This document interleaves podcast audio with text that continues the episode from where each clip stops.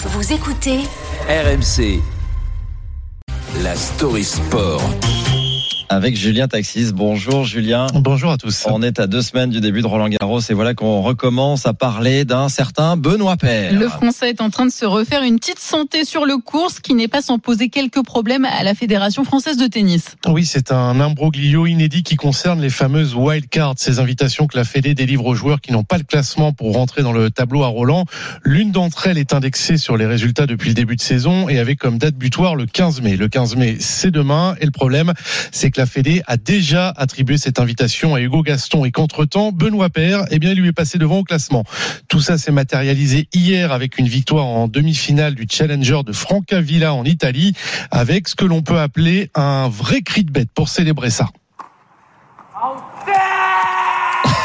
En effet. Voilà, mais Il y a cer- euh, tout craché. Voilà. Il y a certainement un petit peu plus hein, d'ailleurs derrière ce cri qu'une simple qualif pour la finale d'un challenger. C'est aussi et surtout un joli pied de nez à cette fédé qui volontairement ou non le prive pour l'instant d'une wildcard de cette invitation pour Roland qui lui revient sportivement.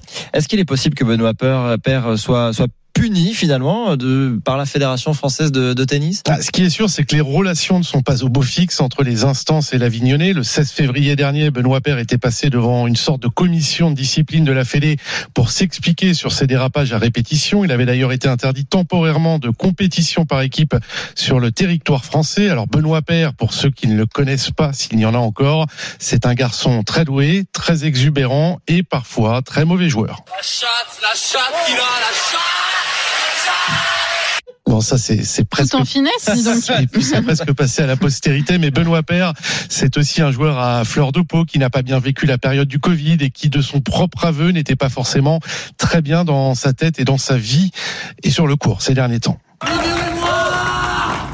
J'en peux plus d'être ici J'en peux plus Voilà, libéré, délivré, santé Marion, le grand n'importe quoi sur et en dehors du cours. Et bah tout ça, euh, c'était peut-être avant. Il y a semble-t-il eu une petite prise de conscience chez Benoît Paire, comme il nous l'expliquait lui-même il y a quelques semaines.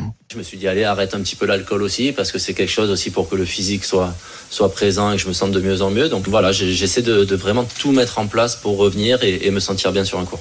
Et ça fonctionne plutôt pas mal avec cette finale aujourd'hui au Challenger de Francavilla, synonyme théoriquement de wildcard pour Roland Garros. On attend impatiemment le dénouement de cette affaire parce que la Fédé se retrouve un petit peu dans l'impasse. C'était le pire scénario possible pour la Fédé qui ne voulait pas a priori inviter euh, Benoît Paire, sauf que l'Avignonnais ne fait rien comme les autres et a été chercher au mérite cette invitation à faire euh, à suivre donc dans les jours à venir. Benoît Paire, sacré personnage du tennis français. Merci beaucoup, Julien.